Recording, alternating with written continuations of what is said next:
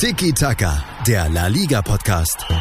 Mit Nils Kern von Real Total und Alex Troika von Barca Welt. Tiki Taka auf meinsportpodcast.de.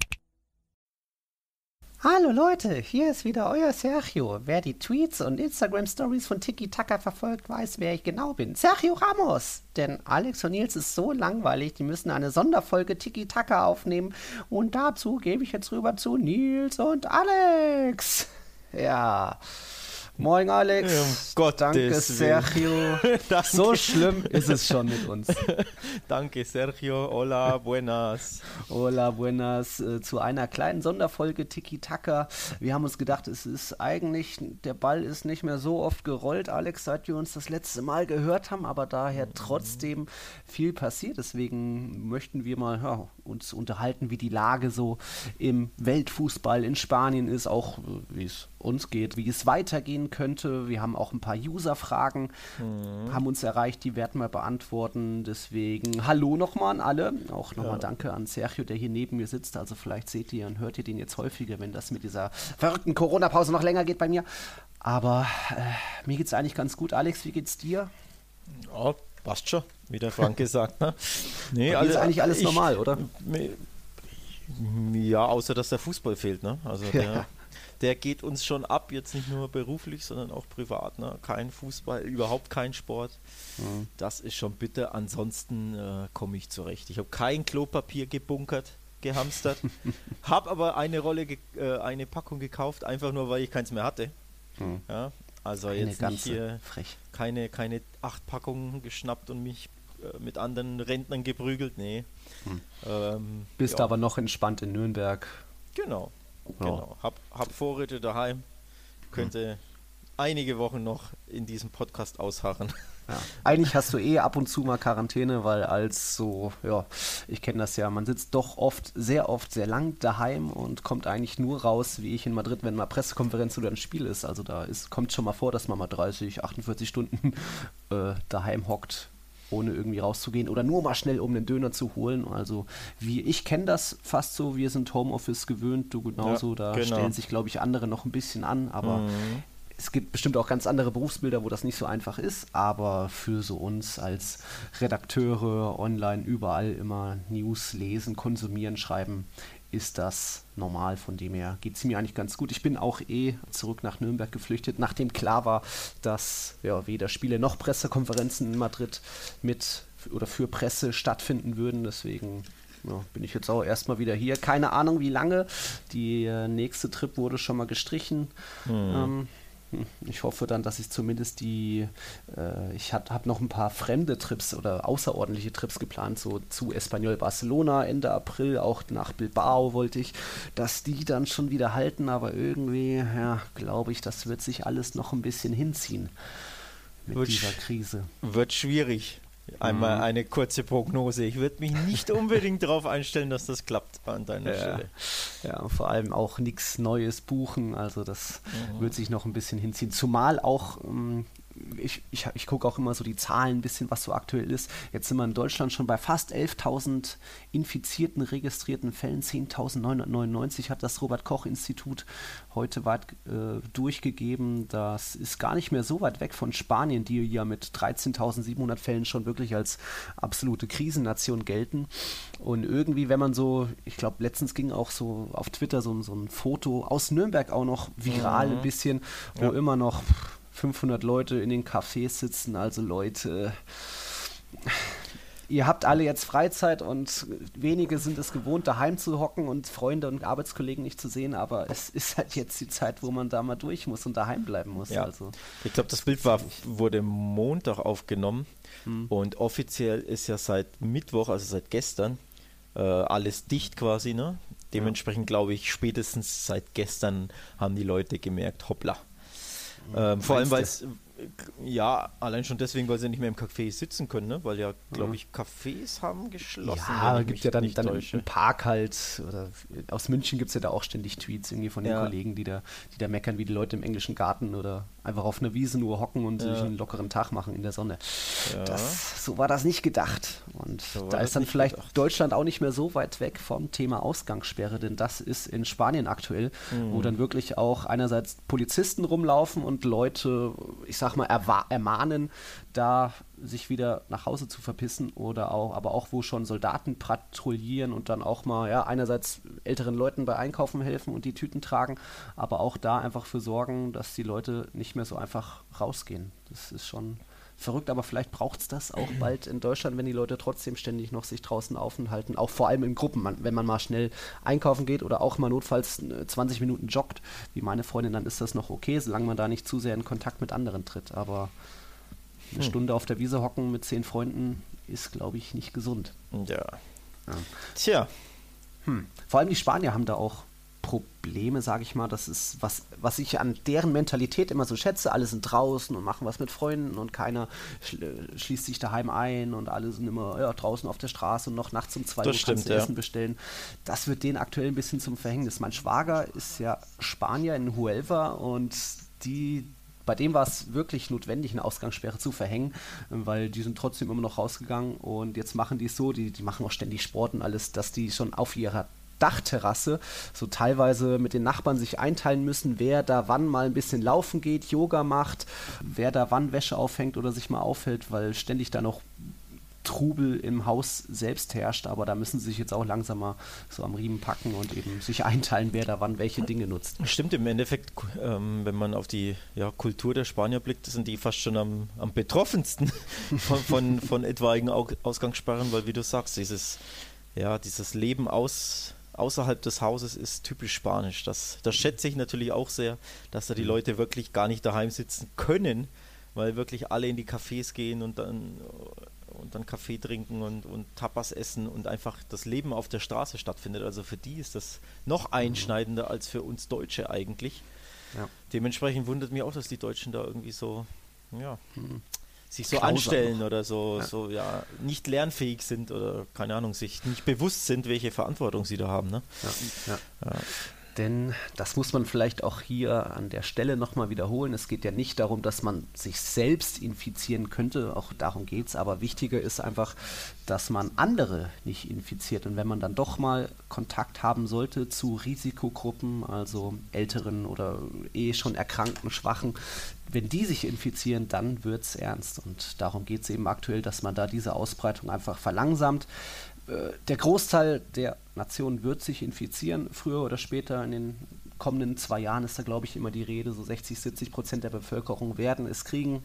Also, aber es geht nur darum, dass es, dass nicht alle jetzt schon im März oder April infiziert werden, sondern im Idealfall, dass ich es erst im nächsten März kriege oder erst im Oktober, dass man dadurch ein bisschen diese Kurve, flatten the curve, ähm, nach unten drückt und dadurch unser Gesundheitssystem nicht zusammenbricht, so wie es in Italien ist, wo man dann abwägen muss, welcher Patient behandelt werden kann und bei wem es eher hoffnungslos ist und wer dann nach Hause geschickt wird. Mhm.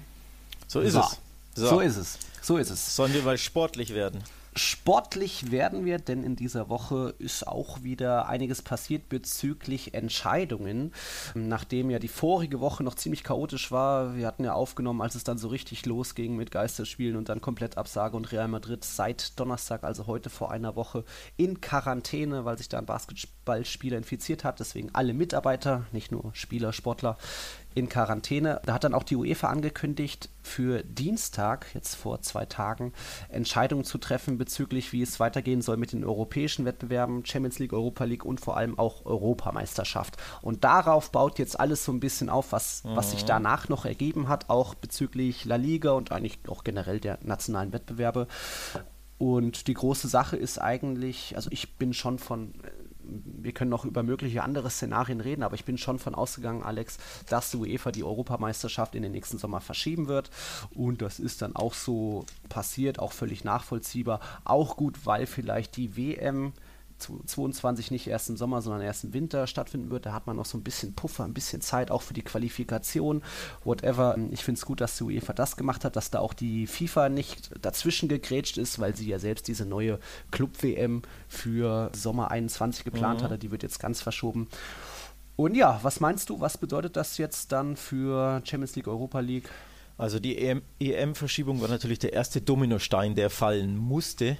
Ähm, da gab es keine andere Möglichkeit, einfach damit die ganzen nationalen Ligen ja den Spielraum haben, um ihre Ligen in den Sommer zu verlängern. Ähm, dementsprechend, das war nötig und wichtig und unumgänglich. Mhm. Gott sei Dank ist das ziemlich problemlos offenbar vonstatten gegangen, zumindest wenn man UEFA-Chef äh, Ceferin glaubt, der da gesagt mhm. hat, ne, alle haben an einem Strang gezogen und etc. etc. Ja, und im Endeffekt jetzt hat La Liga, denn wir sprechen ja immer aus der Sicht La Ligas logischerweise, ähm, hat La Liga ein bisschen Puffer, Spielraum, um eben seine Liga hoffentlich, hoffentlich ähm, fortsetzen zu können. Das ist auch natürlich logischerweise ähm, das Anliegen der Bosse, also ähm, Liga-Boss Tebas und Verbandschef Rubiales haben sich dahingehend geäußert und haben natürlich gesagt, das große, große Ziel ist selbstverständlich, die Liga fortzusetzen. Ja, ja. nur wann das möglich ist, das steht in den Sternen. Ne?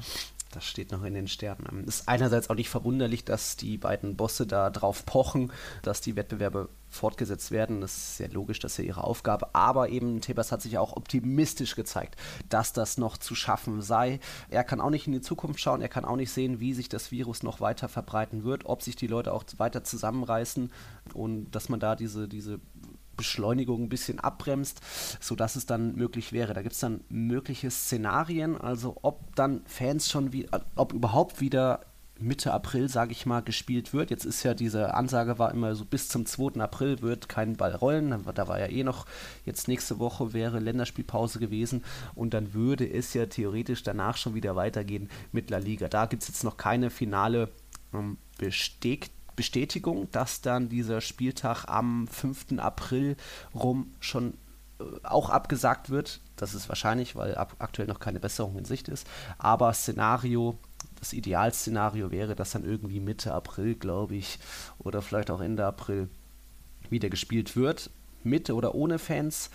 Auch die große Frage, je nachdem, auch da, wie das Risiko weiter verbreitet ist, wie, wie das Risiko von den Leuten ausgeht, sich weiter anzustecken. Ich schätze mal, da ist es möglich, dass man da erstmal auch noch auf Geisterspiele setzen wird, denn sonst wird es doch noch weiter eng nach hinten hinaus. Wir haben ja immer so in, ähm, in den Saisons ist ja der 30. Juni, Schicksalstag, sage ich ja, oder da, wo Spielzeiten immer normal enden. Da hat zumindest auch der Luis Rubiales, quasi der Chef des spanischen DFB, RFEF heißt das in Spanien, gesagt, dass dass ähm, wir müssen vor dem 30. Juni zu Ende sein, aber dieses Datum ist keine unpassierbare Mauer. Also könnte man da theoretisch auch noch in den Juli reinspielen. Aber dann wird es wieder schwierig mit Spielerverträgen. Die Leih Kontrakte der Spieler gehen ja auch nur bis zum 30. Mhm. Juni. Da müssten sich da die Vereine nochmal einigen.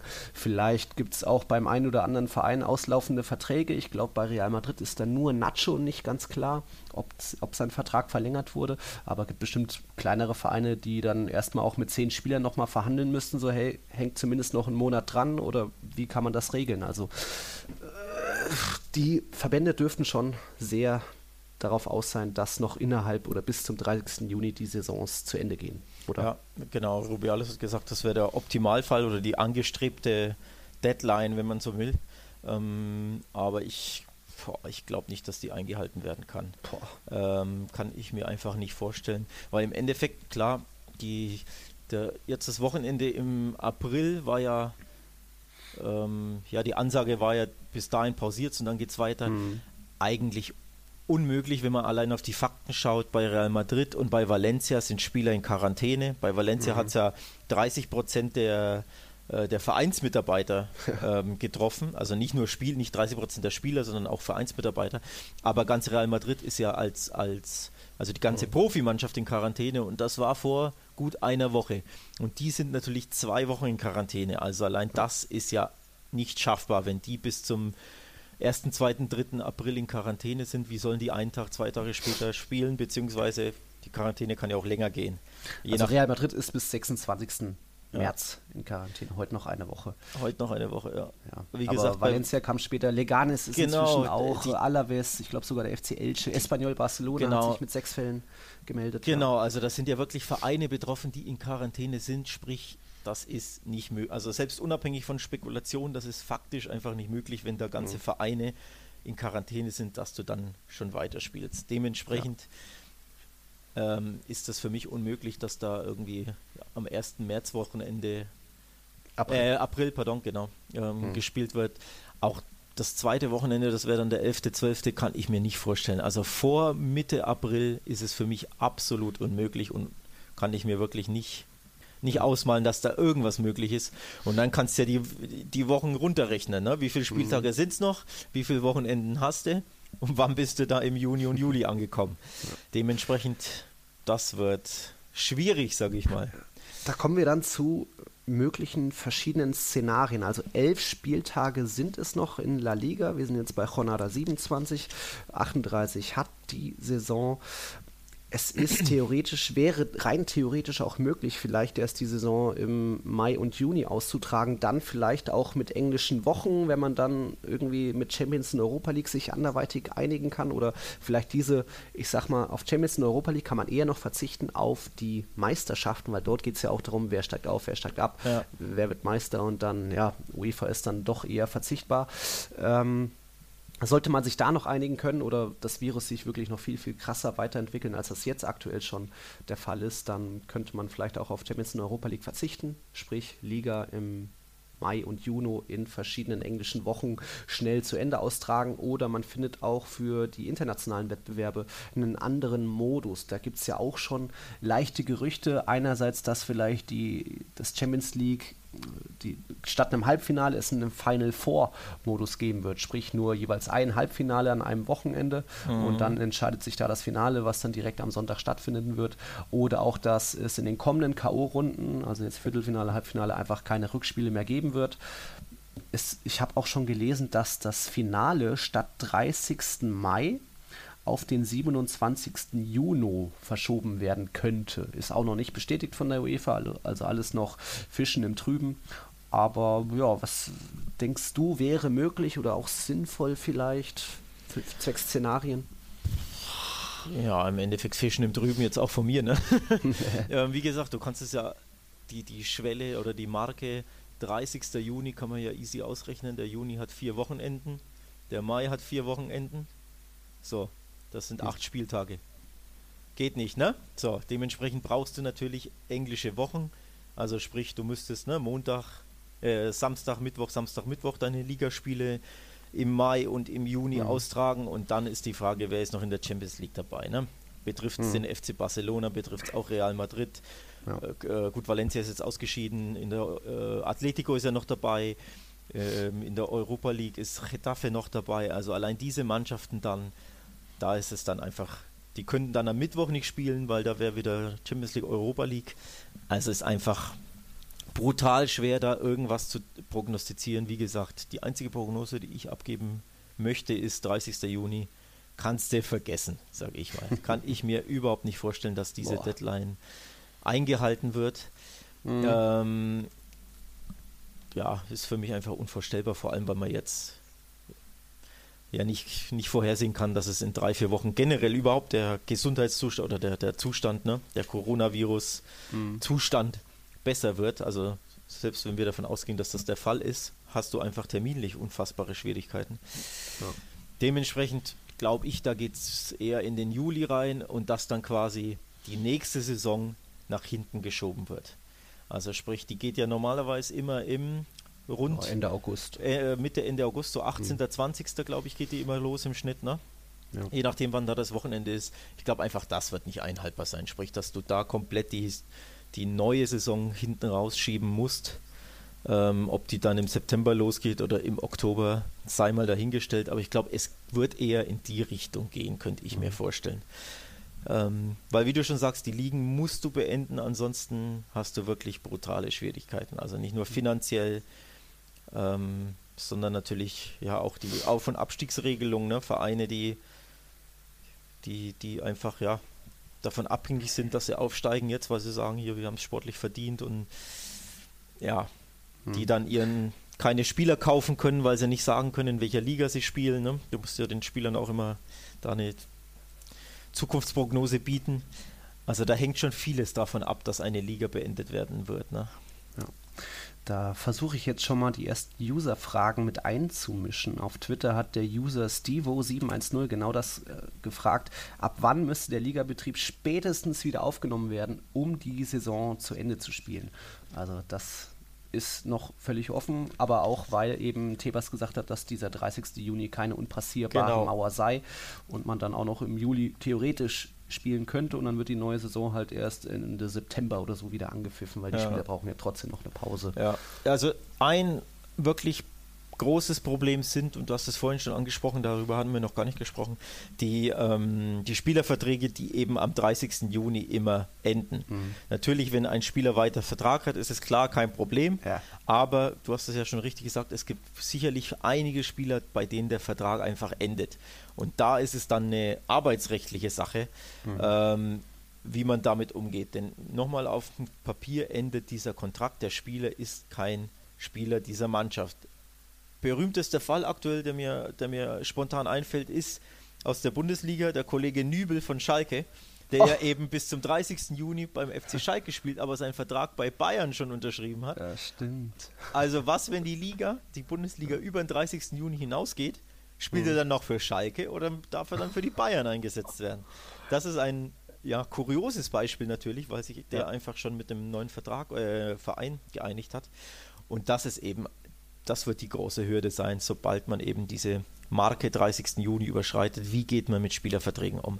Das ist mhm. komplett nicht vorherzusehen für uns, logischerweise. Da müssen sich Anwälte mit den Vereinen treffen, ja. ähm, mit der UEFA natürlich mhm. und das einfach ja, besprechen.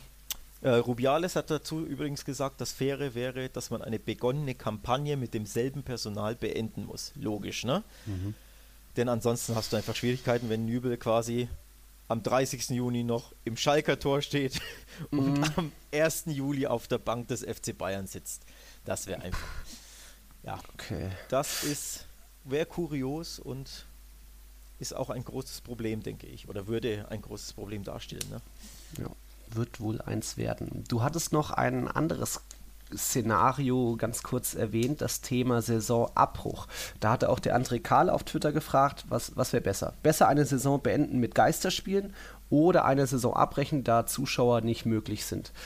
Ähm, Saisonabbruch, glaube ich, will keiner und ist auch No-Go. Ähm, ja, eigentlich ja. ein No-Go. Also ich glaube, da werden sich dann auch so auch die Vereine eigentlich durchsetzen, dass es dann eher Geistesspiele geben wird, auch wenn ja. das keiner will. Aber wenn man mal so auf das Thema Finanzen guckt, da kann ich jetzt natürlich nur von Real Madrid reden. Die haben 757 Millionen Euro vergangene Saison einge eingenommen und davon waren Spieltagserlöse, sprich Tickets, der kleinste Teil, 19 Prozent. Dazu kommen dann aber 34 Prozent TV-Gelder und Prämien durch die Wettbewerbe und dann nochmal 47 Prozent Marketing, Merchandising, Trikot, Sponsoring. Also ich, ich sag mal, bei Real Madrid ist, sind diese 19% Spieltagserlöse sicherlich noch ein kleinerer Teil, als es jetzt bei Eber wäre oder auch Real Valladolid, die nochmal eher auf ihre Dauerkarten und äh, Spieltagserlöse angewiesen wären, sagt man mal 25, 30%. Aber es gibt eben noch größere Kuchenstücke, auf die die Vereine angewiesen sind und Real Madrid und Barcelona haben eh ein riesiges Polster. Die werden da keine großen Probleme kriegen, aber ich denke mal, Clubs ja. wie Eber, Valladolid werden da schon schauen, dass es irgendwie weitergehen muss. Ja, der Löwenanteil, den macht natürlich die TV-Erlöse aus, ne? die, die rechte Situation. Also sprich die Spiele, ob die jetzt vor ähm, Ausschluss der, unter Ausschluss der Öffentlichkeit stattfinden oder mit, mit Zuschauern, ist fast schon ähm, ja nicht relevant, sage ich mal. Was relevant ist, dass die Spiele an sich stattfinden, mhm. weil die TV-Gelder fließen müssen. Denn das ist der Löwenanteil ähm, für natürlich für jeden Verein, aber eben existenziell wichtig für die kleinen Vereine. Also jetzt nicht nur in die in der La Liga, sondern natürlich erst recht in der zweiten Liga, ne? sowohl mhm. in der zweiten Bundesliga als auch in der Segunda Division in, in Spanien. Denn da machen ja natürlich diese TV-Erlöse ja keine Ahnung wie viele Prozent aus. Ähm, sprich, sind überlebensnotwendig für kleinere Vereine.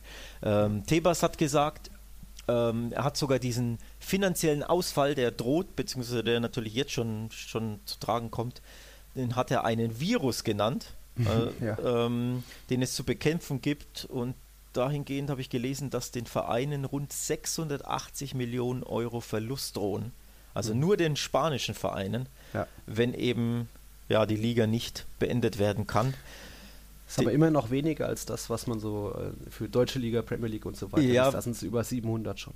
Genau, dementsprechend Egal. wird das große Ziel einer jeden Liga, eines jeden Verbandes und eines jeden Landes sein, natürlich zu vermeiden, dass Ligen ähm, nicht zu Ende gespielt werden. Also das ist wirklich das, der Super-GAU, ähm, den jeder vermeiden möchte. Dementsprechend ja, möchte ich mir das nicht ausmalen, dass das passiert. Mhm. Dementsprechend ist das Szenario, ja, hoffentlich tritt das nicht ein. Dementsprechend glaube ich aktuell, dass Zuschauer nicht möglich sind, sprich, dass wir irgendwann darauf zulaufen, dass wir eben wie gesagt, im Mai, Juni, wahrscheinlich Juli unter Ausschluss der Öffentlichkeit spielen, um da mhm. irgendwie, irgend, irgendwie die Saison über die Runden zu bringen. Ähm, mehr schlecht als recht quasi, aber eben Hauptsache, dass die Spiele gespielt werden, dass die Spiele im Fernsehen sind, dass die Rechteinhaber mhm. ihre Kohle zahlen müssen, die sie ja gezahlt haben, ne, an die Vereine. Ähm, ja, ich denke, darauf läuft es hinaus. Ansonsten gibt es noch andere Szenarien. Also, wenn wir davon ausgehen, dass es nicht zu Ende gespielt werden kann, was dann? Hm. Ja, wie entscheidet man dann? Gibt es da eine XXL-Liga mit den vier Aufsteigern und ohne Absteiger oder steigen die trotzdem ab, obwohl Mallorca und Leganes und Espanyol noch die Chance hätten, die Klasse zu halten? Hm. Wer wird Meister? Ja, äh, da hat sich zumindest Rubiales schon mal geäußert und mhm. gesagt, dass es keinen, ja, wie sagt man, Meister am grünen Tisch gäbe, sondern dass die Entscheidung auf dem Platz fallen soll. Also der Wettbewerb muss auf dem Platz gewonnen werden. Sprich, sollte wirklich der Super-GAU-Saison Abbruch passieren, es dazu kommen, dann würde es wohl einfach keinen Meister geben für die ja, Saison. Ich glaube, da hat er sich tatsächlich nicht so konkret geäußert. Er hat gesagt, er möchte das nicht, weil es unfair ist. Also er findet, es wäre unfair, dass es einen mhm. Meister am grünen Tisch gibt, vor allem den nach dem 27. Spieltag. Ähm, aber er hat auch gesagt, dass wenn das unumgänglich ist, also wenn es so kommen muss, mhm. ähm, dass man sich darüber, ja, dass man eine Entscheidung mhm. treffen muss innerhalb des, des Verbandes und der, der Ligenverbände. Ähm, also ich habe ein Zitat gelesen, wenn die UEFA uns bittet, über einen Meister oder den Abstieg zu entscheiden, dann sagen wir ihnen, nach welchen Kriterien das geschieht. Also dann entscheidet die mhm. jeweilige Liga, sprich der Verband RFEF, La Liga natürlich die, und die Vereine müssen dann einen Konsens finden, ähm, wie das geregelt wird. Sprich, nimmt man dann die Tabelle, die aktuell gültig ist, also in Spanien wäre es die des 27. Spieltags, mhm. oder nimmt man die Hinrundentabelle?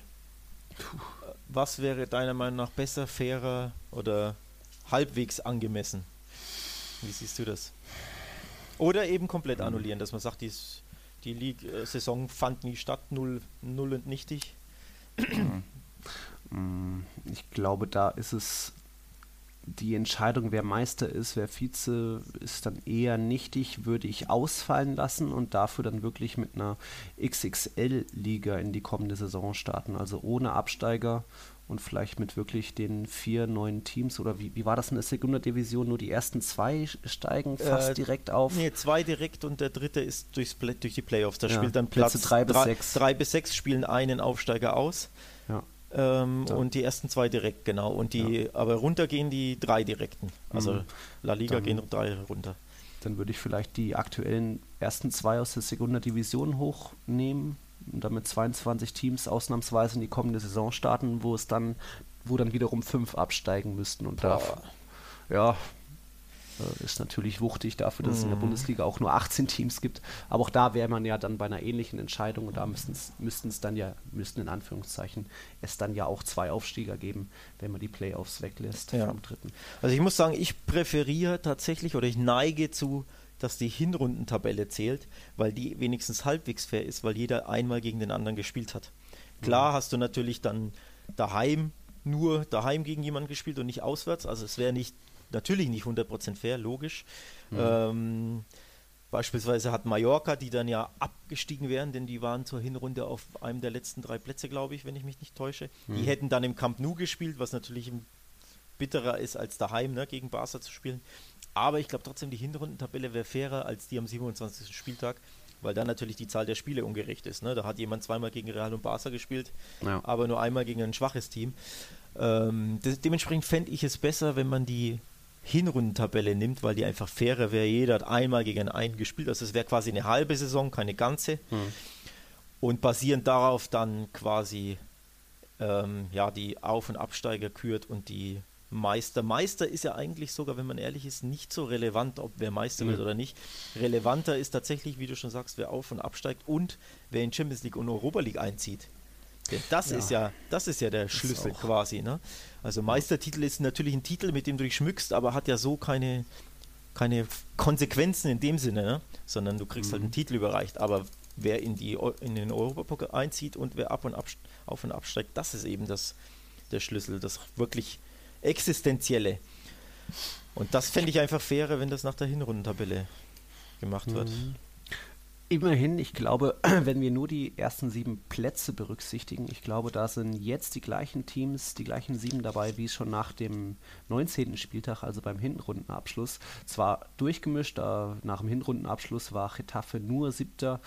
Äh, jetzt weiß ich nicht, sind sie aktuell Champions League Platz, aber da wäre es jetzt Barca, Real, Atletico, Sevilla, die wären in der Champions League und dann Real Sociedad, Valencia und Getafe in der Europa League. Also meiner bescheidenen Recherche nach werden die Absteiger am 27. Spieltag die gleichen wie in der Hinrunde.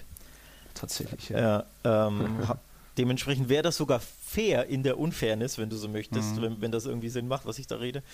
Ähm, also sprich, es wären halt beide mal die gleichen. Ich denke, das wäre schon ein, ein fairer Konsens und auch der Meister wäre übrigens der gleiche. In der Hinrunde war es Barca nur wegen zwei geschossenen Toren mehr, also wegen mhm. der Tordifferenz. Und jetzt sind es aufgrund von zwei Punkten, also auch der Meister wäre der gleiche. Ähm, sprich, diese beiden krassen Entscheidungen wären dann tatsächlich ja, die gleichen. Der Unterschied wäre, jetzt wäre Atletico nicht in der Champions League und in der Hinrunde wären mhm. sie es. Und Getafe wäre jetzt in der Euroleague und in der Hinrunde waren sie, glaube ich, komplett raus, wenn ich mich nicht täusche. Nee, Hinrunde siebter Platz, Europa League noch. Ah, siebter Platz ist dann ja. erste Quali-Runde oder irgend sowas, ne? Also ganz, ganz früh. Ja. Mhm. Ja. Aber wie gesagt, ja. Absteiger werden immerhin die gleichen. Dadurch kann, ja. könnten die sich, die absteigen müssen, nicht beschweren, weil sie einfach bei beiden Szenarien unter den letzten drei standen. Sprich, mhm. da hast du einfach, ja, musst du halt in den ganz, ganz sauren Apfel beißen. Okay. Puh, Puh. das war jetzt schon mal dicker Brocken. Da arbeitet es auch in mir so, dass da eine Hinrundentheorie, was ich da noch entgegensetzen kann, zumal ja auch in Spanien diese Kulturmentalität mit dem direkten Vergleich ist, aber das gibt es eben erst nach einer zweiten Partie, nach einem Rückspiel. Äh, schwierig. Ich glaube, wir machen mal eine kurze Pause, oder Alex? Mhm, mach eine Pause. Gut, gut. Bis gleich.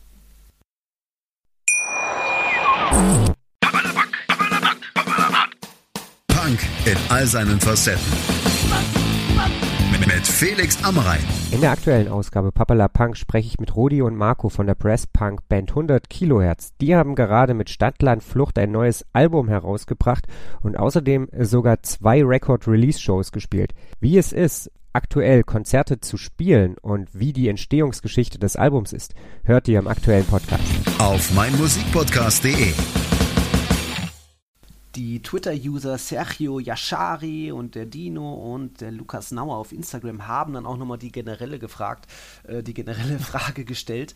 Denkt ihr, dass die Saison fortgesetzt wird? Und ich glaube, das haben wir jetzt schon beantwortet im Sinne von ja, wir denken schon, nur es ist noch völlig offen, wie und in welchem Format. Und da hatte der Alex eben noch eine, eine weitere ja, Theorie, ein weiteres Szenario, Möglichkeit ausgestellt. Das sind Thema um jetzt wirklich Entscheidungen zu finden zwischen Absteigern, wenn wir hier drei in der Abstiegszone haben und eigentlich kämpfen aktuell sechs in der Segunda Division, machen sich Chancen auf den Aufstieg. Alex, du hast das Thema Playoffs da auch nochmal reingebracht.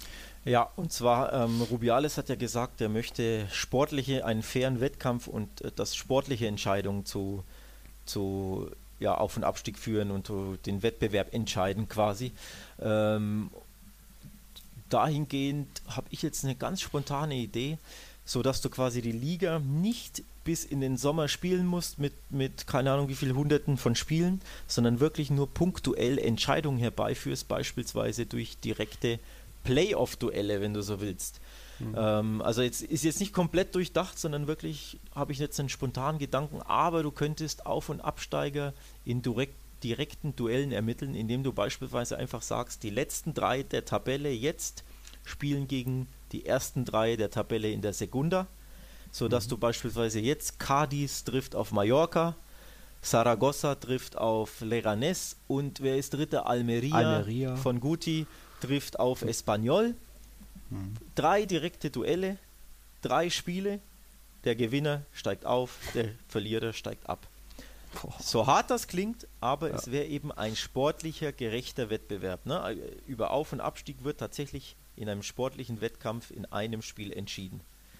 So könntest du quasi es vermeiden oder, oder ja, dass etwas am grünen Tisch entschieden wird, ähm, sondern du hättest eben diesen sportlichen, diese sportliche Entscheidung, die sich Rubiales als, als Verbandschef eben auch wünscht. Das fiel mir jetzt so spontan ein. Wie, Was hältst du davon? Zu, ja, die drei Liga-Clubs dürften sich, ich sag mal, eigentlich eh gar nicht beschweren, weil es in der Abstieg ist ja klar. Also es gibt da keine Playdowns oder wie sagt man, also Ja. nur die, die Plätze in der Segunda Division, die Plätze drei bis sechs streiten sich dann noch um den letzten Aufstiegsplatz. Also ähm, es wäre natürlich jetzt hart für Leganes Mallorca Espanyol, weil sie noch die Chance haben, irgendwie Celta oder Eibar oder auch Valladolid da in die Abstiegszone zu drücken und sich zu retten, aber so hätten sie eben noch die Chance, da ja, sich in einem Finale irgendwie zur Wehr zu setzen und da das Spiel zu entscheiden. Das müsste dann idealerweise auch auf einem neutralen Platz vielleicht stattfinden und dann auch wahrscheinlich ohne Fans, damit da auch nicht so viele Leute reisen. Nee, klar, ohne Fans, logischerweise. Ja. Aber so hättest du eben nur drei Spiele, also sprich, du müsstest jetzt nicht bis in den Sommer. Ähm, das Gesundheitsrisiko wäre wär nicht so groß, wie wenn du jede Woche ständig Spiele hast und ständig Mannschaften aufeinandertreffen und ne, die Spieler dem ausgesetzt sind, sondern hättest wirklich nur zumindest diese super wichtigen Entscheidungen auf und Abstieg hättest du nicht am grünen Tisch entschieden, sondern in einem sportlichen Wettkampf. Ähm, das fiel mir jetzt so spontan tatsächlich ein bei diesen weitreichenden Entscheidungen wie eben Auf- und Abstieg, ne? weil alle anderen Entscheidungen sind halt weniger weitreichend, sage ich mal. Ne? Ob- Nochmal den Meister, den könntest du eher aus, so auch da könntest du natürlich sagen, es ist klar, Barca und Real treffen sich jetzt nochmal in einem Meisterschaftsendspiel. Das wäre schon auch spannend, ne? Aber immerhin, ja. Also die, die Idee fände ich nicht so schlecht, die mir jetzt da spontan entsprungen ist, muss ich ehrlich sagen. Ähm, Ja, doch. lass, mal, lass sie mal wirken. Lass mal mal wirken. Bei euch auch, liebe Zuhörer. Ähm, Antwortet Ja. uns da gerne, was ihr von dieser Idee haltet auf, auf Twitter. Ne? Schreibt uns an. Ähm, genau. Wie gesagt, es ist einfach schwierig zur jetzigen, zum jetzigen Zeitpunkt irgendwelche Prognosen zu stellen, irgendwelche ja, Szenarien auszumalen, weil das alles im Ungewissen ist. Hm. Aber das wäre so eine Möglichkeit, immerhin halbwegs sportlich etwas herbeizuführen.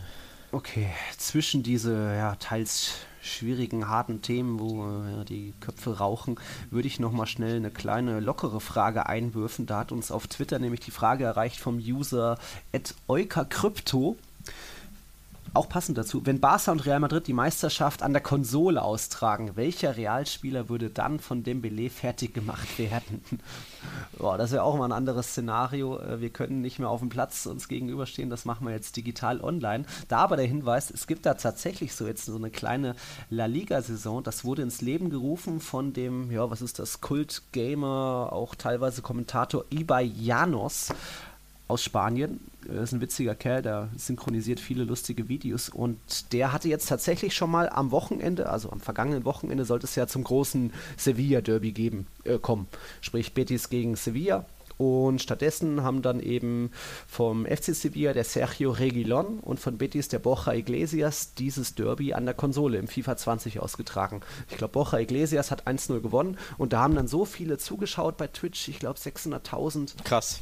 Dass ähm, der eBay dann die Idee hatte und auch die Spieler, die ja eh schon miteinander zocken. Ich glaube, äh, Courtois, Hakimi und noch einer, ich glaube auch Regilon, haben sich auch zu einer Runde, wie heißt das, League of Legends getroffen und so weiter. Egal, jetzt kam diese Idee, ne- ein kleines äh, Saison äh, im FIFA 20 auszutragen. Und da hat der eBay Janos eben die Vereine aufzu aufgerufen, da Vertreter abzustellen. Da haben sich natürlich viele Spieler gemeldet, weil außer trainieren haben die ja auch nicht viel zu tun, so tagsüber. Also da zocken auch viele. Und vom FC Barcelona wurde abgestellt oder hat sich eben gemeldet der Sergi Roberto Sprich, der Dembele ist da vielleicht gar nicht der krasseste Zocker oder hat einfach keinen Bock, da sich den anderen zu stellen. Und er wird da den FC Barcelona mhm. vertreten. Das wird jetzt am Freitag, Samstag und Sonntag werden diese Spiele ausgetragen. Ich weiß auch jetzt nicht in welchem Format, ob jeder nur einmal gegen jeden oder was, whatever am Donnerstagabend heute die Auslosung und bei Real Madrid hatten sich drei beworben und am Ende ist es Marco Asensio ge geworden, der sich dagegen Courtois und Dani Carvajal durchgesetzt hat in ja. auch so kleinen Playoffs. Jetzt wird es ein bisschen fatalistisch. Der Kollege Asensio hatte in den letzten Monaten auch viel Zeit zum Zocken leider, ne? da er verletzt war. Also der könnte ge gut geübt sein. Könnte gut geübt. Ich glaube, die sind alle schon ganz fit. Und Carvajal eh noch mit Call of Duty, der postet ständig Fotos. Echt? Ja, Casemiro okay. auch. Ja, das ist vor allem jetzt auch, es, es, lohnt sich immer, die sozialen Netzwerke zu verfolgen, die Saison über, aber auch vor allem jetzt, was die Leute, was die Jungs da so trainieren und am Zocken sind oder auch äh, halten sich natürlich super fit. Ramos ständig Fitnessvideos, Vinicius und auch ein Asensio ja. zeigt, dass er äh, so kleine, ja, nicht nur den Ball jonglieren kann, sondern auch über den Pool hinaus und da schon eine gute Technik, eine gute Standfestigkeit hat. Also das sieht gut aus. Und deswegen, um auf die Frage vom Olka Krypto zurückzukommen, äh, wenn er dachte, Dembele sei der beste Spieler, dann kennt er wohl einen Sergi Roberto noch nicht. Und das kann man eben jetzt dann am Wochenende sehen. Mal sehen, wie da der Ibai Janos mit 2L Lanos, dem könnt ihr da auf Twitter folgen und dann seinen Twitch äh, Account abonnieren, da kenne ich mich jetzt auch nicht aus. Kann man dann sehen, wer sich dann vielleicht zum kleinen FIFA 20 Meister in La Liga kürt. Wie gesagt, auch hm. die anderen Vereine haben da Vertreter. Auf jeden Fall eine spannende, eine witzige Idee. Ja. Stichwort Asensio, ähm, manchen Spielern kommt das natürlich jetzt diese ja. Pause, wie, wie lange diese auch sein soll, natürlich auch entgegen ein bisschen. Asensio war mhm. jetzt eh mhm. schon ein bisschen in den letzten Zügen seiner Regeneration. Ihr wisst ja, in der Saisonvorbereitung hat er sich Kreuzband und den Meniskus oder das Meniskusband gerissen, also doppelt scheiße gelaufen und der hätte jetzt im April schon wieder zurückkehren können. Jetzt hat er natürlich noch mehr Zeit. Ähnliches dann auch bei Eden Hazard. Thibaut mhm. Courtois wäre nicht fit gewesen für das Spiel jetzt am Dienstag bei Man City, aber er ist jetzt auch fast schon wieder regeneriert. Ja. Aber da ist natürlich nicht Real Madrid nicht der einzige Verein, der da ein bisschen von profitiert oder der da ein bisschen gute Nachrichten sieht. Also ich glaube, Dembele und Suarez bei Barcelona Suarez, auch Suarez vor allem, ja, der schon leichtes Lauftraining gemacht hat vor gut zwei Wochen, glaube ich. Hm. Ähm, tatsächlich, ähm, ja, hat das könnte das, sobald, sofern es natürlich weitergeht, könnte es auch ein bisschen ja, gute Nachrichten für Barca sein, dass eben einfach Suarez vielleicht wieder fit ist. Ja, oder eben Hazard Real. Also, ja, schauen wir mal bleibt natürlich alles völlig abzuwarten, eben weil noch nicht klar ist, ob es Mitte mhm. April wieder losgeht oder 1. Mai oder Übrigens die, Mai. Ja. Die EM-Verschiebung hat natürlich ähm, für Dembele und beispielsweise Memphis Depay ist das ja eine richtig gute Neuigkeit. Ne? Also unabhängig von dieser Saison einfach, dass ja. die EM im Sommer 2021 stattfindet. Klar. Denn beide haben ja langwierige Verletzungen. Sané, Asensio. Alle. Genau, also ja. ja. Dann, wir machen weiter mit noch einer Frage. Über Instagram hat der Lukas Neuer, Nauer gefragt nach unserem bisherigen Spieler der Saison. Hm. Ähm, da ist jetzt nicht ganz geklärt, ob intern äh, pro Verein oder auf äh, komplett nee, spanischen Wettbewerb. Ja, ich, ich will nur mal, äh, ich will nur äh, erklären, warum ich eigentlich da zwei Spieler nennen würde. Bei Real Madrid würde ich Casemiro nennen, der in La Liga der Spieler ist mit den drittmeisten Interceptions, den viertmeisten Tackling oder viertbesten Tackling-Werten. Also ein unglaublicher Zweikämpfer, der nochmal eine Schippe draufgelegt hat und nochmal wichtiger ist als in den vorigen Saisons. Bei uns auch so mit beste Durchschnittsnote hat, auch wenn er zuletzt ein bisschen geschwächelt hat und ein paar ja, Fehler sich geleistet hat, auch wenn da vor allem wenn da Toni Kroos neben ihm fehlt. Aber er ist so für mich bei Real Madrid der Spieler der Saison. Aber auf die nationalen Wettbewerbe betrachtet, La Liga und auch ein bisschen noch Pokal, würde ich sagen, gibt es nur einen Überflieger, auch was so dieses Überraschungsmoment ansieht. Natürlich hat Messi eine starke Saison, ähm, aber ich würde da eher tatsächlich den Rookie der Saison nennen. Mhm. Und das ist für mich Martin Oedegaard. Ja, es war mir klar, dass du den willst. der hat eben in 28 Einsätzen für Real Sociedad sieben Tore, acht Vorlagen. Dazu ist er hinter Messi der Akteur mit den zweitmeisten Keypässen und kann auch die viertmeisten Dribblings in La Liga verzeichnen. Da ist auch Messi vorne dabei mit äh, Fekir und Orellana aber trotzdem, wenn es darum geht, ein Spieler, der eine Mannschaft trägt, das hat Messi auch, aber eben auch für ja, den Wandel einer Mannschaft steht. Und Real Sociedad oh. ist aktuell auch dank des Nachholspiels jetzt auf Platz 4 Champions League Anwärter. Da ist, hat, die haben auch einen überragenden Euer Sabal und so weiter, eine geile Truppe einfach. Aber Martin Oedegaard ist da für mich so ein bisschen das Gesicht der Saison. Ja. Finde ich nicht schlecht, die Wahl. Neige ich auch dazu. Man muss aber allerdings auch sagen, dieser vermaledeite Messi führt halt wieder, führt halt wieder jede Statistik an. Ja. Also ich finde, er spielt wirklich für seine Verhältnisse eine unterdurchschnittliche Saison. So, so mhm. hart das klingen mag, aber man ist halt von ihm einfach Besseres gewohnt. Ich, er hat da teilweise wirklich ja, in einigen Spielen keine gute Leistung gezeigt, beispielsweise der Klassiko. In beiden Klassikos fand ich ihn, fand ich ihn ja, schwach sogar. Mhm. Ähm, also wirklich erstaunlich schwach, dass ihm nichts gelingt. Das ist man eigentlich so von ihm nicht gewohnt. Nichtsdestotrotz hat er 12 Assists und 19 Tore und führt einfach diese beiden äh, Statistiken an und ist halt einfach der mit Abstand beste Spieler der Liga. Ja, also ja. ich würde zu ihm neigen, auch wenn ich ihm quasi den Titel eigentlich gar nicht geben möchte, weil ich ihn nicht so toll fand diese Saison.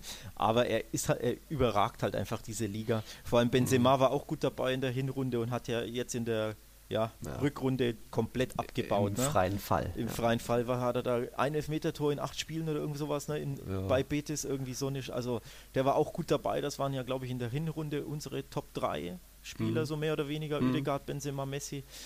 Ja, Benzema da komplett abgebaut. Äh, Messi dementsprechend auch in der Torjägerliste ja fünf Tore Vorsprung, ne?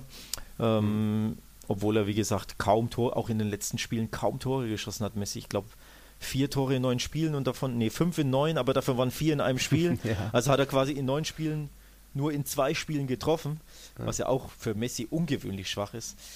Aber nichtsdestotrotz überragt er diese Liga. Also ich tendiere zu Messi, aber Oedegaard auf Platz 1b, wenn du so möchtest, bei mir. 1b, ja. okay. Wenn ich übrigens auch stark fand, auch wenn er halt leider nur ein Torwart ist, ist ähm, der Keeper von Athletic Bilbao, den fand ich nicht richtig, richtig stark. Also für mich der beste Torwart. Wir haben ja in der, in der äh, Hinrunde unsere La Liga-Mannschaft der Hinrunde mhm. gewählt.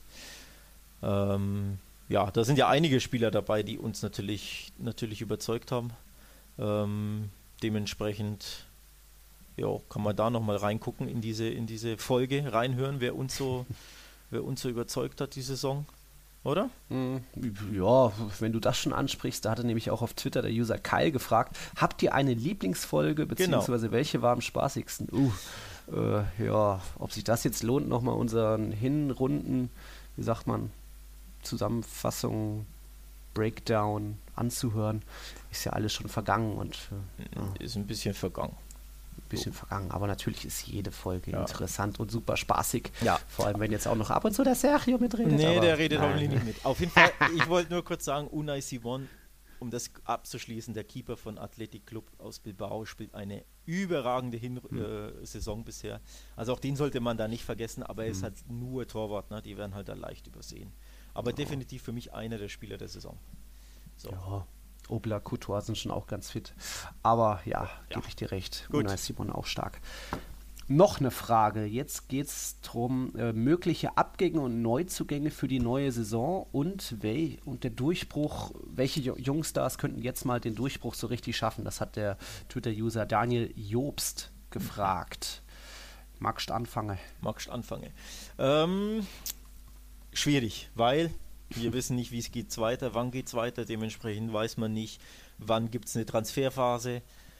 Dementsprechend weiß man nicht, wie viel Kohle haben die Vereine, denn wenn die Saison nicht weiter ähm, gespielt wird, entgeht ja, und das haben wir thematisiert, entgeht den Verein unfassbar viel Geld. Und dementsprechend beeinflusst das natürlich auch etwaige Neuzugänge und Abgänge etc. etc. Dementsprechend ist die Frage unfassbar schwer zu beantworten, beziehungsweise eigentlich unmöglich zu beantworten. Aber ich kann es aus Basler Sicht natürlich so beantworten, was sind die Transferziele des Vereins, unabhängig jetzt von Coronavirus-Pause und Auswirkungen. Und ich glaube, oder die Be Berichterstattung in den letzten Tagen ist, dass die beiden Top-Ziele des FC Barcelona Lautaro Martinez und Neymar sind.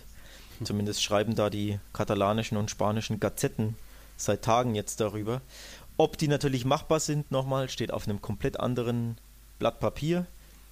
Ähm, aber ich glaube, die sind so im Fokus. Vor allem hat Abidal selbst gesagt, dass er einen Mittelstürmer kaufen möchte. Zumindest hat er das im Winter gesagt. Danach haben sie Braithwaite geholt, der ja quasi mhm. als Mittelstürmer gilt. Also ist jetzt die Frage, behalten sie oder sie werden ihn ja behalten, aber er hat sich das erübrigt durch den Kauf von Braithwaite oder wollen sie wirklich nochmal einen, einen richtigen Neuner holen, um eben Suarez zu entlasten? Ich glaube, das ist der Plan und eben da ist Lautaro das Transferziel Nummer 1. Also das betrifft den FC Barcelona. Ich glaube auch, dass sie im Mittelfeld mindestens zwei Spieler abgeben. Der eine ist Rakitic, der wird, glaube ich, sicher abgegeben und ich glaube auch Vidal wird den Verein verlassen. Ne? Mhm. Jetzt mal unabhängig von Corona, einfach nur die generellen Ziele. Dementsprechend hast du da dann nochmal ein Loch im Mittelfeld, das du dann stopfen musst. Mhm. Und ich glaube, sie werden auch einen Innenverteidiger verpflichten, da sie ja aktuell nur drei Stamminnenverteidiger haben, Lenglet, Umtiti und Piquet. Und Piquet ist 32, 33, sprich, da geht es ja auch bergab, leistungstechnisch, alterstechnisch, sprich, ich glaube, auch da werden sie noch einen Innenverteidiger verpflichten wollen. Ja, so, so viel mhm. zum FC Barcelona jetzt vorab. bei Real Madrid würde natürlich dieser Umbruch weitergehen. Da sind jetzt wieder ein paar Spieler weiter gealtert. Äh, wir reden da von Marcelo Modric, die da schon jetzt über die 30 sind. Auch ein Isco irgendwie nicht so ganz sicher. Die große Frage auch, kann man in Bale und in James endlich loswerden? Also Bale ist der Topverdiener, aber irgendwie Real Madrid wollte da mit den, äh, mit der Ablöse, mit den Ablöseforderungen nicht runtergehen. Auch ein James will den noch jetzt jemand. Ähm, wie zufrieden ist man jetzt noch mit Luka Jovic? Könnte der verliehen werden, ebenso wie Rodrigo, irgendwie, um da auch ein bisschen den Kader zu entschlanken. Da hatte man ja 26, 27 Spieler, bevor als Otto Sola noch da war. Also auch da viel abhängig mit Spielern, wo muss man mit Spielern Kohle machen, ja, denn das große Ziel ist natürlich nach wie vor Mbappé. Hat der aber jetzt schon Bock im Sommer 20 zu wechseln oder erst 21? Was wird aus Donny van de Beek, mit dem man angeblich schon einig war? Was ist mit Pogba, wo Mino Raiola, der Berater, jetzt wieder eine große Offensive angekündigt hat, dass er ihn, dass er Pogba eben nach Madrid lotsen will endlich?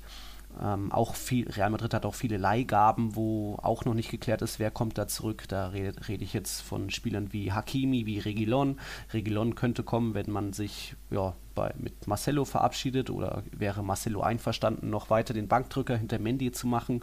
Hakimi, hm, ist er jetzt eher Rechtsverteidiger oder doch eher so ein rechter Mittelfeldspieler geworden? Mhm. Oedegaard wird wohl eher noch ein Jahr bei Real Sociedad wie geplant bleiben, was ihm bestimmt auch gut tut gut tun würde. Ein Takefusa Kubo könnte auch weiter verliehen werden, vielleicht auch zu Real Sociedad, besser als zu einem abstiegsbedrohten Club, wo kaum Offensivfußball angesagt ist. Also ex extrem viele Fragezeichen, mhm. wie immer eigentlich. Alles hinter dem ganz großen Ziel Kylian Mbappé und wen müsste man dafür abgeben oder wen müsste man noch ein bisschen in Geld ummünzen, auch wenn Real Madrid jetzt natürlich noch mehr ein Polster hat, vielleicht auch als Barcelona, wo ja wirklich man kaum Geld hatte, sich überhaupt einen, einen Breathweight leisten zu können im Winter oder auch deswegen ja viele im Winter noch abgegeben hat, um da welche von der Gehaltsliste zu streichen. Ja. Bei Barca ist zum Beispiel auch die große Frage, was passiert mit Coutinho? Das ist auch natürlich mhm. so, ein, ja, so ein riesiges Fragezeichen ähm, oder ein ungelöster Fall, den der Verein möchte ihn zu Geld machen. Da bin ich mir ziemlich sicher. Ähm, das ist, der gilt einfach als Flop. Deswegen haben sie ihn ja an die Bayern verschenkt, verliehen, ne, weil sie dermaßen verzweifelt waren, um überhaupt sein Gehalt, das bei 23 Millionen Euro pro Jahr liegen soll, wohlgemerkt. Mhm. Also das frisst ein unfassbares Loch in die Kassen. Erst recht jetzt, wo es noch mehr finanzielle Ausfälle durch die Coronavirus-Verschiebungen etc. gibt, sprich, den werden sie loswerden wollen. Die Frage ist, wirst du ihn los und wenn ja, zu welchem Preis? Also zahlt ja. überhaupt irgendjemand, keine Ahnung, 50, 60, 80, 100 Millionen für ihn? Falls nein, hast du natürlich ein noch größeres Problem. Falls er bleiben muss, weil du ihn nicht losbekommst, beispielsweise, kannst du natürlich Neymar und Lautaro komplett vergessen oder mhm. weil die kannst du dir dann erst recht nicht leisten. Auch so mhm. ist es ja schon schwierig. Also das sind unfassbar viele Fragezeichen logischerweise. Wenn du natürlich Coutinho loskriegst für, sagen wir mal, 90 Millionen an, einfach mal irgendeinen Namen nennen, Chelsea, dann hattest du natürlich Kohle zur Verfügung, die du vielleicht reinvestieren kannst. Ne? Also das, das, eine hängt vom anderen natürlich unglaublich ab. Ja. Wenn du eh schon den Neymar ansprichst, da hatte die Kati auf Instagram gefragt, ob vielleicht bei Neymar auch ein Tausch denkbar wäre mit zum Beispiel einem der beiden Franzosen, was bei Paris vielleicht auch interessant wäre, sich Franzosen zurückzuholen, mhm. Dembélé oder Griezmann Tja. für Neymar. Tja. Oder damit einbinden halt. Tausch ist natürlich immer schwierig, weil das muss, muss natürlich der Spieler wollen und der mhm. Verein auch. Ähm, es gibt ja ganz, ganz selten im Fußball, dass, dass Spieler wirklich getauscht werden oder, oder irgend verrechnet werden, wenn man so möchte. Mhm. Ähm, wie gesagt, Dembele müsste dafür dahin wollen oder, oder Griezmann bei beiden ist das sehr schwer vorstellbar. Also ja. Dembele, klar, er hat sich jetzt immer, immer, immer wieder verletzt, aber er ist ja nicht unglücklich beim Verein, sondern es ist halt unglücklich, dass er verletzt ist. Aber er will ja nicht weg, also es, er würde ja zum Einsatz kommen, wenn er nicht verletzt wäre. Dementsprechend glaube ich nicht, dass der unglücklich ist und weg möchte. Ähm, natürlich, wenn der Verein sagt, hier, du wirst auf keinen Fall spielen, das ist was anderes, wenn er sagt, du hast gar keine Zukunftsperspektiven bei uns, aber er, Setien hat ja öffentlich gesagt, dass Dembele ja so wie so ein Neuzugang gewesen wäre in der Rückrunde, also dass er unglaublich auf ihn gesetzt hätte, sprich, das zeigt schon auf, für Barca ist Dembele weiterhin, wenn er denn fit wäre oder fit ist, ein wichtiger Spieler. Dementsprechend kann ich mir das nicht vorstellen. Mhm. Griezmann ist ja auch erst zu Barca gekommen, weil er unbedingt bei Barca jetzt spielen wollte mit Messi. Dementsprechend kann ich mir auch nicht vorstellen, selbst wenn es ein durchwachsenes Jahr ist, dass der direkt mhm. schon nach einem Jahr sagt, ich möchte jetzt wieder weg. Denn er spielt ja, er ist mhm. ja Stammspieler. Außer natürlich auch da, der Verein sagt hier, du musst weg, aber das kann ich mir bei ihm noch nicht vorstellen. Dementsprechend glaube ich das nicht. Ja. Hm. Für PSG wäre wahrscheinlich, wär, wenn fit, beide Spieler natürlich interessant, das ist klar. Bei Dembele ist halt die Frage, ist er fit? Kann er fit bleiben? Also auch da unfassbar sehr viele Fragezeichen, ne, die einfach ja, das zu einer schweren Sache machen. Also richtig prognostizieren kann man das nicht, aber es ist einfach unglaublich schwer vorstellbar. Ja. Okay, gehen wir nochmal zurück zu der Frage Durchbruch möglicher Young Youngstars. Youngsters. Ähm, ich hätte da zwei Rechtsaußen. Moment, Moment, Moment. Äh, mhm. durch, die den Durchbruch jetzt geschafft haben oder in der nächsten Saison, so sie dann irgendwann stattfindet, ja, noch weiter werden. richtig durchbrechen, die halt jetzt schon spielen, aber dann noch mehr ins, in den also. europäischen Fokus geraten und vielleicht auch ja, für eine hohe Summe gehen könnten. Da habe ich mhm. zwei Spieler äh, im Sinne. Aha. Einer spielt, beide sind 20 Jahre alt, der eine spielt bei Valencia, der jetzt auch durch die Verletzung von, ach Gott, wie heißt er?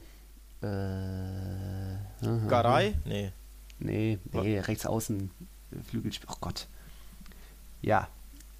Äh, ist er nicht Portugiese sogar? Egal. Äh, ach so, Gedesch. Ja. Guedes, genau, Guedes, Guedes, genau, der dadurch jetzt ein bisschen in diese, dieser Saison ein bisschen in den Fokus geriet, steht jetzt bei sechs Tore und sieben Vorlagen aus 35 Einsätzen und das ist Ferran Torres. Und der Einfach ist ablösefrei, hm? oder? 2021. Oh, das weiß ich jetzt nicht, aber so. Ist halt ein schneller athletischer Rechtsaußen, der ja, nächste Saison nochmal stärker auftrumpfen könnte und dann wirklich das Interesse von Topclubs ja, auch wecken könnte. Ich glaube, der ist 2021 ablös ablösefrei, der Kollege. Sprich, mhm. der werden die Top-Teams einige Augen auf ihn jetzt schon haben. Mhm. Also unabhängig vom Sportlichen, der Sportliche ist, ist herausragend für so einen jungen Mann, aber tatsächlich auch einfach, weil er ja, weil er günstig zu haben ist, wenn nicht sogar umsonst zu haben ist bald. Einfach ein geiler Kicker und ein cooler Kicker, der dann auch noch mal ein bisschen mehr das Körperliche noch mehr mitbringt als Ferran Torres, der spielt beim FC Villarreal eben auch 20 Jahre, auch rechts außen, hat vier Tore, vier, Lagen, vier Vorlagen in 30 Einsätzen. Das ist Samu Chukwueze. Gefällt Irgendwie, mir. Den kann, man, den kann man auch mal gut schicken, der kann sich auch gut durchsetzen, hat einen guten Abschluss und überzeugt irgendwie in dieser alten Truppe mit vielen ja, Allstars, ob das jetzt ein Casol ist oder so, finde ich den irgendwie ziemlich gut und der könnte auch so ja, der nächste sein, den sich Chelsea für 50 Millionen schnappt oder so. Ja, ja, das stimmt. Der ist vor allem super schnell. Das ist ja heutzutage ein unfassbarer Trumpf, ne? dass du ein Winger bist, der einfach schon mal Speed hat und Dribbelfähigkeit.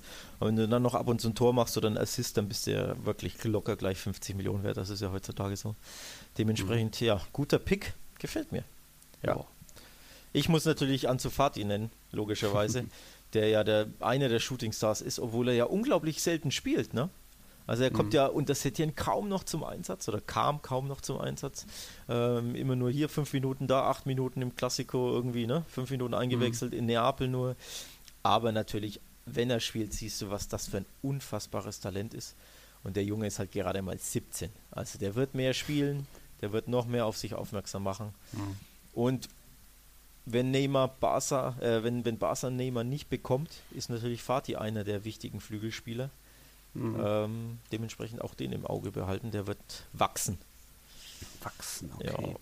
Ich hätte noch eine kleine Prognose, wenn es schon darum geht, Spieler, die nochmal einen Schritt machen mhm. oder auch bald wechseln könnten. Mhm. Äh, die Prognose, dass der ist 22 Jahre alt jetzt schon, Mikel Oyarzabal, ja. dass der so auch der nächste Top-Transfer aus La Liga sein könnte. Der ist auch mit äh, 22 Jahren und eben 14 Scorerpunkten, glaube ich, der sechstbeste in La Liga. Eben auch so eins der Gesichter bei Real Sociedad da, der kongeniale Partner von Oedegaard. Der Oedegaard schickt ihn und er schließt dann toll ab. Also ein Riesenkicker, der auch gut, ja, warum nicht zum FC Bayern passen könnte oder wo auch immer. Er könnte so das nächste große Ding sein, was jetzt schon im Sommer vielleicht wechseln könnte. Ja, kann ich mir auch gut vorstellen, stimmt und ob sich so ein Nabi Fekir nochmal so eine Achterbahn Achterbahnsaison bei Betis ja, äh, genehmigt gönnt. Der ist halt auch irgendwie ein ziemlich geiler, überragender Kicker mit seinen Dribblings und seinen Abschlüssen.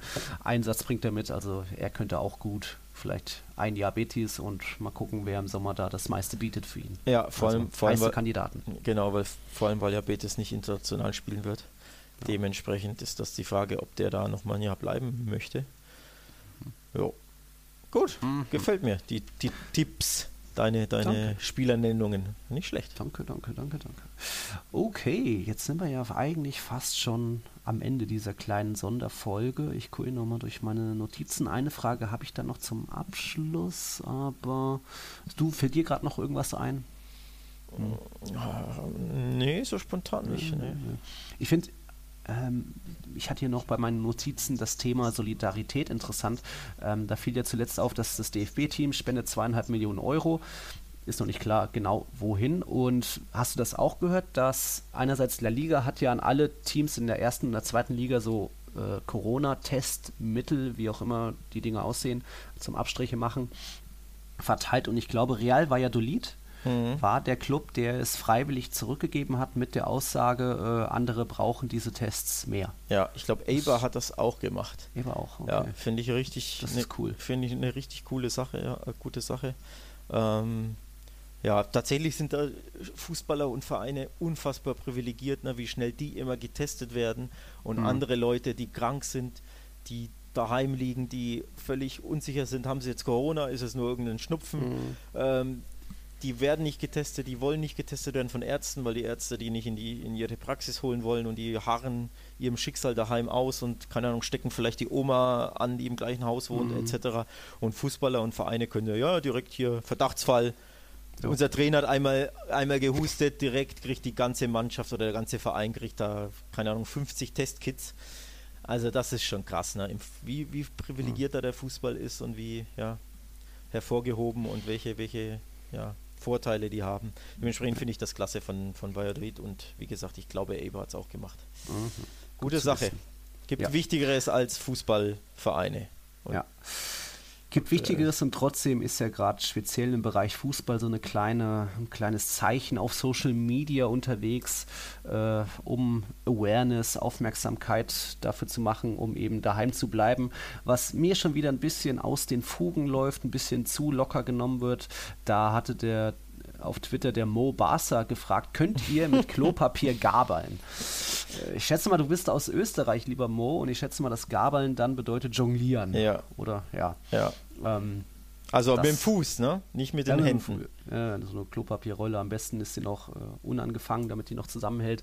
Da gibt es natürlich tolle Videos und dann haben Brahim Diaz und Asensio und Co. haben sich da gegenseitig alle markiert und jetzt sieht man auch immer mehr im privaten Umfeld, dass das Leute machen einerseits, ich kann eh nicht jonglieren. Ich war beim Fußball, bin nur durch meinen Einsatz gekommen, also war da eher der Pepe, der eher den Gegner als den Ball getroffen hat. Aber hoffentlich nicht mit dem Ellbogen. Nein, das, naja, mal so, mal so. Mal so. Oh, jeder, jeder, jeder, Gegenspieler, wie er es verdient. Ach so. Ähm, mir gerät diese Aktion aber auch so ein bisschen äh, aus dem Ruder, weil das ist so fast ein bisschen wie diese Ice Bucket Challenge, mhm. wo auch lange keiner wusste, worum es eigentlich wirklich geht, nämlich um eine Nervenkrankheit, um Spenden zu sammeln gegen ALS oder für Verbände, die sich um ALS kümmern. Das haben dann auch wahrscheinlich eher die wenigsten getan. Da bin ich jetzt bestimmt auch ein bisschen der Spielverderber und die Miesmuschel. Aber ich glaube, diese Klopapieraktion führt auch ein bisschen daran vorbei, worum es eigentlich geht, nämlich wirklich daheim bleiben und das wissen auch nicht mehr viele oder es gerät da ein bisschen zu, zu weit aus dem Fokus. Immerhin, es wird ein bisschen für Aufmerksamkeit gesorgt, aber Leute, bleibt einfach so mit eurem Arsch daheim. Was ist denn daran so schwierig? Apropos mit eurem Arsch, naja, die, die Klopapier-Challenge so nenne ich sie jetzt einfach mal, ich weiß gar nicht, wie sie mhm. offiziell heißt. Heißt sie Total Toilet Paper Challenge? Ich glaube, da gibt es einen Hashtag, oder? Echt? Hm. Äh, ich glaube, die rührt ja auch daher, weil eben so viele Toilet Roll Challenge heißt sie, glaube ich, ja. Äh, weil so viele dieses verdammte Klopapier horten und Hamster kaufen und preppern. Ähm, also ich glaube, darum das geht's, meinst du? Ich, ja, das ist halt aufs Korn genommen, glaube ich, so ein bisschen. Mhm. Ne? Ähm, dementsprechend, ja. Ich sehe jetzt hier gerade eine, ich habe jetzt Toilet Roll Challenge mal bei Twitter eingegeben, auf den Hashtag geklickt. Ich sehe jetzt hier mhm. gerade eine Katze, die damit rumspielt. Also auch die versucht sich scheinbar dran. ja, im Endeffekt, genau, hat es halt, ja, ein bisschen dieses, dieses unsägliche Klopapierpreppern mhm. wird da aufs, aufs Korn genommen. Ich kann es nicht, sage ich auch. Ähm, ja, wer es kann, darf davon gerne ein Bild hochladen und an uns schicken. Ich hoffe aber, dass ihr dieses Klopapier jongliert, dass ihr davor nicht gepreppert habt wie die Wahnsinnigen. Mhm. Denn das ist ein bisschen over the top. Ja. ja, denn die Supermärkte, auch wenn es hier und da immer noch mal ein, ein, Foto von einem leeren Regal gibt, es gibt, ich könnte auch viele Fotos machen mit immer noch vollen Regalen, egal ob das in meinem Rossmann oder in meinem Rewe der Fall ist. Ja, mach das mal. Beeinflusst ja. mal deine Timeline. Ja. Ja, ja. Zum, keine Angst schüren, sondern Zuversicht quasi. Ja, da ist die Lieferkette einfach noch lange nicht durchbrochen. Erst wenn wir in Richtung Blackout gehen und dann irgendwie Strom knapp wird, dann hätten wir Probleme. Aber so, uns geht es in Deutschland immer noch ziemlich gut und auch in Spanien geht es den Leuten gut. Und wenn dann ständig noch Panik gemacht wird durch, durch Leute, die auf Social Media Klopapier thematisieren, das spornt ja viele Prepper dann immer noch an, eher ja. mehr nochmal zu kaufen. Also haltet euch ein bisschen zurück, Leute, bleibt daheim. Schaut auf euch, achtet ja, auf andere. Bleibt daheim, lest Real Total, lest Barca Welt, klickt da rum, gibt jeden Tag Artikel. Äh, genau. Ja, ja es, ist, es, gibt tatsächlich immer noch viel zu berichten, auch bei Barca-Welt, auch bei Real Total. Ja, äh, war interessant. Ja. ja, nee, sag du, passt schon. War eher interessant, dass wenn es mal, es gibt natürlich wieder jede Menge Gerüchte auch, wenn, wenn selbst der Kicker mittlerweile Don Ballon irgendwie sich drauf verweist, dann packe ich mir schon an den Kopf. Aber sag dann gab es mal wirklich, passiert ist passiert jetzt irgendwas über Luka Jovic. Laut Dom Ballon soll er zu Napoli, whatever. Alter. Äh, okay. ja. Egal. Äh, da hatte man mal jetzt vor ein paar Tagen wirklich handfeste Nachrichten, wie eben die Aussagen von Rubiales und die Aussagen von Tebers. Und davon gab es in deutschen Medien nichts, außer natürlich bei Real Total und Barca Welt. Das ist dann schon auch fast ein Armutszeugnis, wenn sich lieber auf so hanebüchene Gerüchte geschmissen wird, als mhm. über wirklich mal, jetzt hat man offizieller sich geäußert. Und trotzdem sieht man, liest man das nur bei, ihr wisst schon wo. Mhm. Naja. Ja, so. Genau. In dem Sinne äh, ja. verweisen Danke. wir unsere Hörerinnen und Hörern, Hörer an die beiden Webseiten, wenn ihr da weitere Infos wollt. Ähm, denn wir können jetzt mal, wir wollen jetzt mal nicht versprechen, dass wir nächste Woche einen Podcast haben, oder? Schauen wir mal, das entscheiden wir spontan, oder wie? Ja. Wenn es wieder was Neues gibt. Genau, je nach Nachrichtenlage. Ihr könnt uns natürlich trotzdem, ich sag's mal so, wenn ihr uns ähm, fleißig auf Social Media Fragen stellt und sich die anhäufen, das wäre natürlich eine Grundlage, um auch nächste Woche einen Podcast zu haben oder in zehn Tagen oder so. Also dementsprechend habt ihr das auch ein bisschen in der eigenen Hand, liebe Zuhörer. Wenn ihr da ne, ein bisschen mhm. Stimmung macht, sage ich jetzt fast schon. Wenn ihr uns nötigt, eine neue Episode bald aufzunehmen, dann könnte es die auch schneller geben. Schauen wir mal. Schauen wir mal. Lasst euch überraschen. Ähm, ja, Sergio gucke ich nochmal an hier neben mir. Der hat auch keine weiteren Fragen oder Dinge. Ja. Dann sind wir durch mit unserer 32. Folge. Eine Folge leider ohne wirkliches Fußballgeschehen, aber doch, na, ihr wisst ja, Corona-Krise, schon viel zu viele Fälle in Spanien und Deutschland. Auch darüber muss man mal reden. Auch da, vielleicht haben wir jetzt den einen oder anderen von euch auch bekehren können, weniger Toilettenpapier zu kaufen oder einfach daheim zu bleiben und nicht in München irgendwie in den englischen Garten zu gehen. Ja. So wie, die, wie man die Fotos überall sieht auf Social Media. Bleibt daheim, achtet auf andere. Schaut euch die Rede von der Bundeskanzlerin nochmal an. Da war schon sehr viel Gutes mit drin. In dem Sinne, so. bleibt gesund. Hasta la proxima. Hasta la proxima, bleibt gesund. Und nicht vergessen Social Distancing. Und Hände waschen. Und Hände genau. waschen. Macht's gut. Wir waren Tiki Taka, euer Lieblingspodcast über La Liga bei meinsportpodcast.de. Macht's gut. Bis zum nächsten Mal. Ciao, ciao. Servus.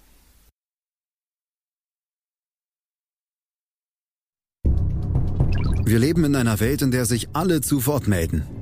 Nur eine Sache, die behalten wir lieber für uns. Guck dir mal deine eigenen Masturbationsfantasien an und frag dich mal, welche davon ohne Angst, Unsicherheit und auf Entspannung basieren. Beziehungsweise Sex.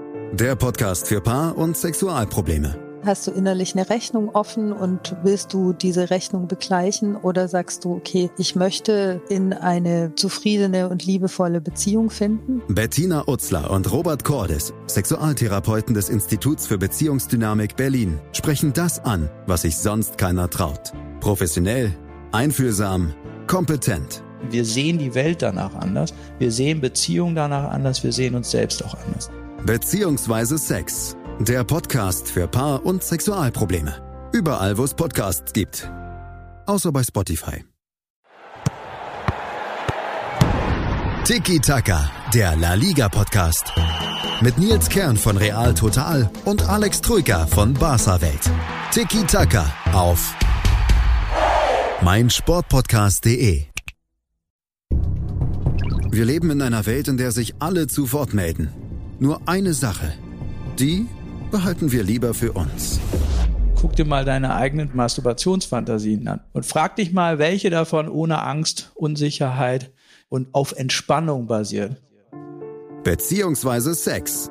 Der Podcast für Paar- und Sexualprobleme. Hast du innerlich eine Rechnung offen und willst du diese Rechnung begleichen oder sagst du, okay, ich möchte in eine zufriedene und liebevolle Beziehung finden? Bettina Utzler und Robert Cordes, Sexualtherapeuten des Instituts für Beziehungsdynamik Berlin, sprechen das an, was sich sonst keiner traut. Professionell, einfühlsam, kompetent. Wir sehen die Welt danach anders, wir sehen Beziehungen danach anders, wir sehen uns selbst auch anders.